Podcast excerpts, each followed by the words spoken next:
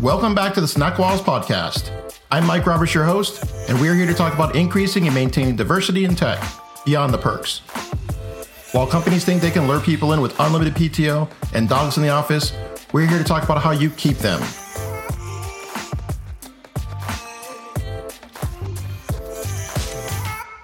I'm going to throw it over to our special guest today in a few sentences. Tell us who you are and what it is you do. Okay, my name's Kevin Withane. I'm the Senior Legal Director for North American Asia Pacific and um, also the Group Ethics and Compliance Director at TI Fluid Systems. That's my day job, um, which involves a lot of dealing with some of the issues you've been talking about. But additionally, um, I offer pro bono services to companies to help companies who really want to um, build a diversity, equity, and inclusion program to get started, or actually just look at what they've done and and and make the tweaks necessary to try and get the real benefits for them from diversity and inclusion. And additionally, I've just launched a, a podcast on human leadership and purpose. So yeah, I like a few things. I like it. So I'm hearing from some leaders in uh, tech that finding diverse talent is a challenge. So what are your thoughts about that? Okay, so I the industry I'm in is automotive, um, which is now expanding. You, you, see the OEMs themselves buying and into tech, uh, and typically I've heard that excuse about engineers. There's not enough engineers of color. There's not enough engineers that are women. Really? Are you not looking in the right places?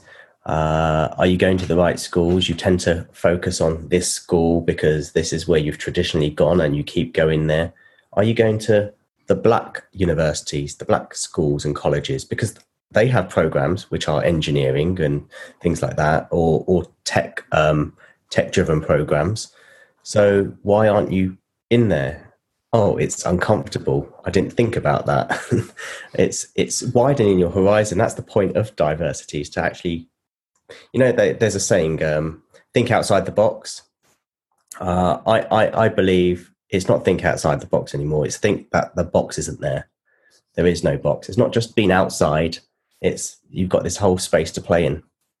I like that. You got a lot of space to run, so you might as well you know, take advantage of it, right? Yeah. I think it's very limiting when people only go through these specific pipelines yeah. they're self-limiting and to your point it's like then maybe you're not looking at all the places that you should be looking you know yeah and i'm excited about the potential of um, working remotely now really yeah. truly being you know this this social global experiment as it were because of covid i think is proving that it's possible yeah it's not perfect, but then an office environment also has its drawbacks. It's not necessarily the perfect environment either, uh, which is why remote working started coming about anyway. Um, and I think with that, the pipeline can be open because you're not limited to a geographic area, yeah. you know, of being close enough to get into the office. You could you could be recruiting anywhere as long as the need to actually be in on a regular basis isn't really there. It doesn't really matter where the person is, and therefore look widely. Do you think that an apprenticeship pattern would work for tech roles?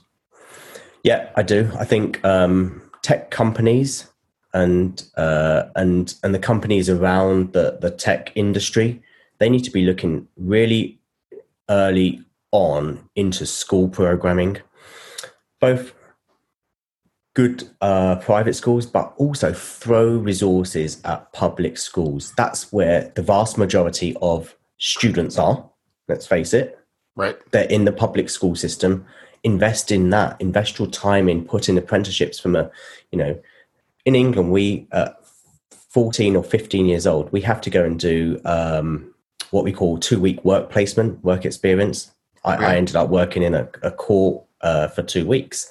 Um, I, my interest was in law, and I'm pretty sure that if you have those sorts of opportunities for, for students here in the US, uh, where the tech industry is really centered, I think it will help. So go out, go and speak to school districts uh, where there are diverse populations that are trying to do something, that want to to build these programs in and, and, and give them the opportunity to do it and sponsor it. It's it's not significant outlays for, for, for the size of the, the, the tech industry itself. So why not? All it's going to do is help you. Absolutely. I, I 100% agree. There's been this shift, especially in the US, away from vocational, and, and institutions are now focused on everything's the four year degree. The four year mm-hmm. degree, even if it's in like liberal arts and it's not even a STEM career, it's just yeah. they would rather see someone go through, you know, a liberal arts four year degree than get some hands on like skill in a mm-hmm. specific mm-hmm. uh, domain. And to me, it just it boggles the mind that even at a very young age, like my kid, in kindergarten, they made them all wear a college T-shirt per per class. And guess which one my kid got? Harvard. I'm like, can we set our goals a little bit more, you know, from kindergarten to Harvard? Like, let's, let's pump the brakes. I don't have Harvard kind of money right now, so yeah, I, I, I, I hear, that's a high bar. I hear you on that, and and in in the US, I mean, with uh, the, the the cost to go to school, it is so prohibitive. It's scary, you know, and families that are teaching their kids, particularly on those lower income, to budget well, to to know what you can and you can't afford, it's hard. Like you know, yeah. well, you're going to have to go out and get a job. Yeah, you're responsible. You're a good kid. I'm sorry, love. We don't have. We just don't. We can't afford to do this, and it's yeah. and it's tough. You know, I was lucky. I in the UK, it was we can get student loans pretty easily. Um, at the time I went, I was the last year where, at least in my first year, I could get the government gave a grant, and then they said, well, your dad earns too much now, so you can't any have it. But right. the costs weren't prohibitive that I'm going to be in debt for the rest of my life. Sure. Here, like it, like it is now. Yeah. yeah now it's, just insane. but your story about what they're doing at kindergarten, I remember my daughter, I was in Shanghai um, with my com- current company uh, based out there, and I, my daughter was three and a half, and I remember the parents were like, well, what should we do uh, to, what can we be doing to um, help our kids get get into get into the great universities. At that time, I was thinking, what can I be doing to, to make sure my my kid can get from relatively safely from like the preschool into the reception sure. year? You know, right. so my mindset was not right. That's the same thing with me. I was like, let's let's work us on focus on second grade. How about yeah. that? yeah. yeah. I'm always start there. So, what advice um, would you share with a company that's looking to increase uh, not just diversity but retain diverse sta- uh, talent and staff? Okay, I think diversity. I, I, I, break it up, break it up into three things, and, and maybe there's even a fourth now about justice, but um, I'm still learning a lot more about that, so so I won't opine on that. But I think diversity itself, on its own, is just a mix. Right, that's essentially what it means. It's a diverse group of thoughts, ideas, people based on various different things. That's actually relatively, I think, simple to address if you do things like open up your pool. You can you can eventually get people to come in, but actually keeping them to stay or even getting them to apply to come in is the harder thing because that is actually going down into the culture. That's where you have to give equity. You know, don't just think, okay, well, we've opened a door, go for it. You're you're at the starting base of everybody else. Well, hold on. Your history is what took you to get here is right. very, very different than somebody else, your peer coming in, you know, from a different background, maybe from the more privileged background. They haven't necessarily had to fight and claw their way just to get to the door. Uh, sure. They've just walked up to it, or somebody's literally gone. There you go. Um, so I think you need to build in the equity, and it has to be genuine. It comes from the very, very, very top board, CEO, C suite, all the way and it has to permeate and it has to be convert talked about all the time. It needs to be culture. You breathe it's like taking in oxygen. You don't think about it you just do. And that comes with through education continually educating. And these aren't going out and buying expensive off the shelf throw it on the computer courses. It's actually it's not a check the box thing right? No, it's not like okay. the people in the organization taking time. Because when you do that you show that this is important. When the CEO says something, it's important. When the chief HR officer sure. says something, it's important. If it's not important, if it's the most junior HR person doing the onboarding and talking about this, it doesn't come across as, oh, this is important in this organization. And I think that's a big thing. But also building in inclusion. And this is this is positive, not just for diversity, equity, and inclusion programs itself, but just good leadership good leaders are inclusive leaders. So, as part of your leadership training, as part from your your people development, make sure that they're inclusive because it doesn't matter whether it's for diverse, you know, diversity, equity, and inclusion. It's just good leadership. Yeah, absolutely. 100% believe in it. So, this is such a great conversation. I want to shift gears just a little bit more too. So, you've been an exceptional guest. I'm wondering, is there someone like yourself that you think would you'd like to acknowledge as a leader and you think should be on this podcast and talking about the same kind of subject matter? So, who, who are you a big fan of? Um, there, there's so many different people, but uh, Michelle Fang, she's the general counsel at Truro she came out, I think it was last year, maybe early the, the year or late the year before. She wrote a letter, open letter to basically law firms saying, get your act together. You're doing these partner promotions. Where the hell are, okay, you're, you're trying to tackle gender. Where the hell are the black people? There are black lawyers, great black lawyers. Where are they? I'm changing tact. I'm going to start working with firms that are really doing something. And she really went out there and she's been pushing it. And I think people have been uh, taking following suit and trying to trying to support that because it's important. It's important to me, um, and it's important to many others. And we should be we should be doing that uh, to help help yeah. those lawyers. And and she also Absolutely. introduced me to Pay It Forward. Love it. And Pay It Forward is how we connected. Yeah. I looked at the listeners like I think some of these folks might have some opinions about diversity. So I'm just going to do a reach out and see what we come up with.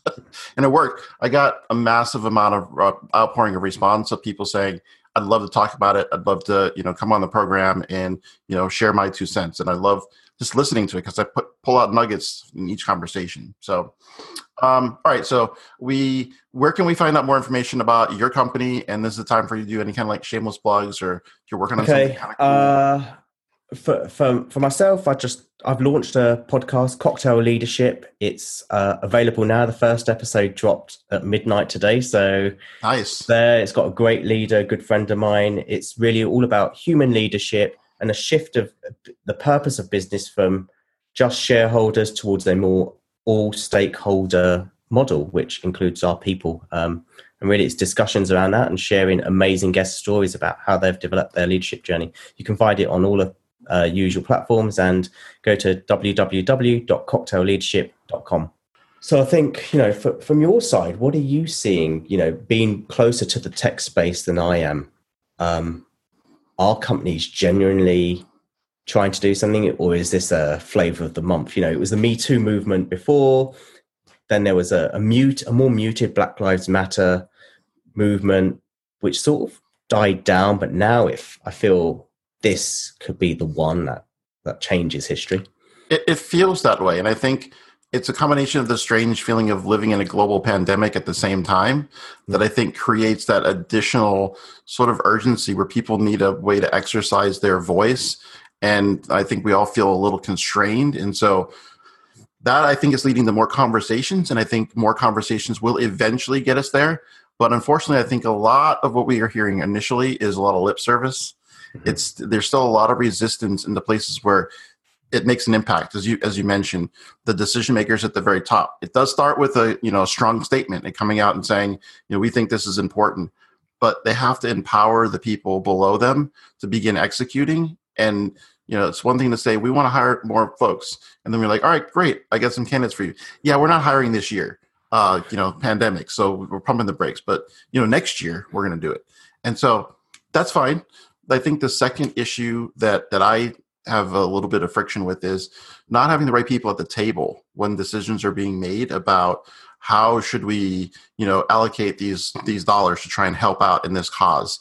I think sometimes it's about you know writing the big check and just tossing it over to someone saying okay well now it's your responsibility to fix it because we donated our money and we gave to the cause. And it's like no, no you got to do more right? You got you've got to take an interest you've got to be out in the community.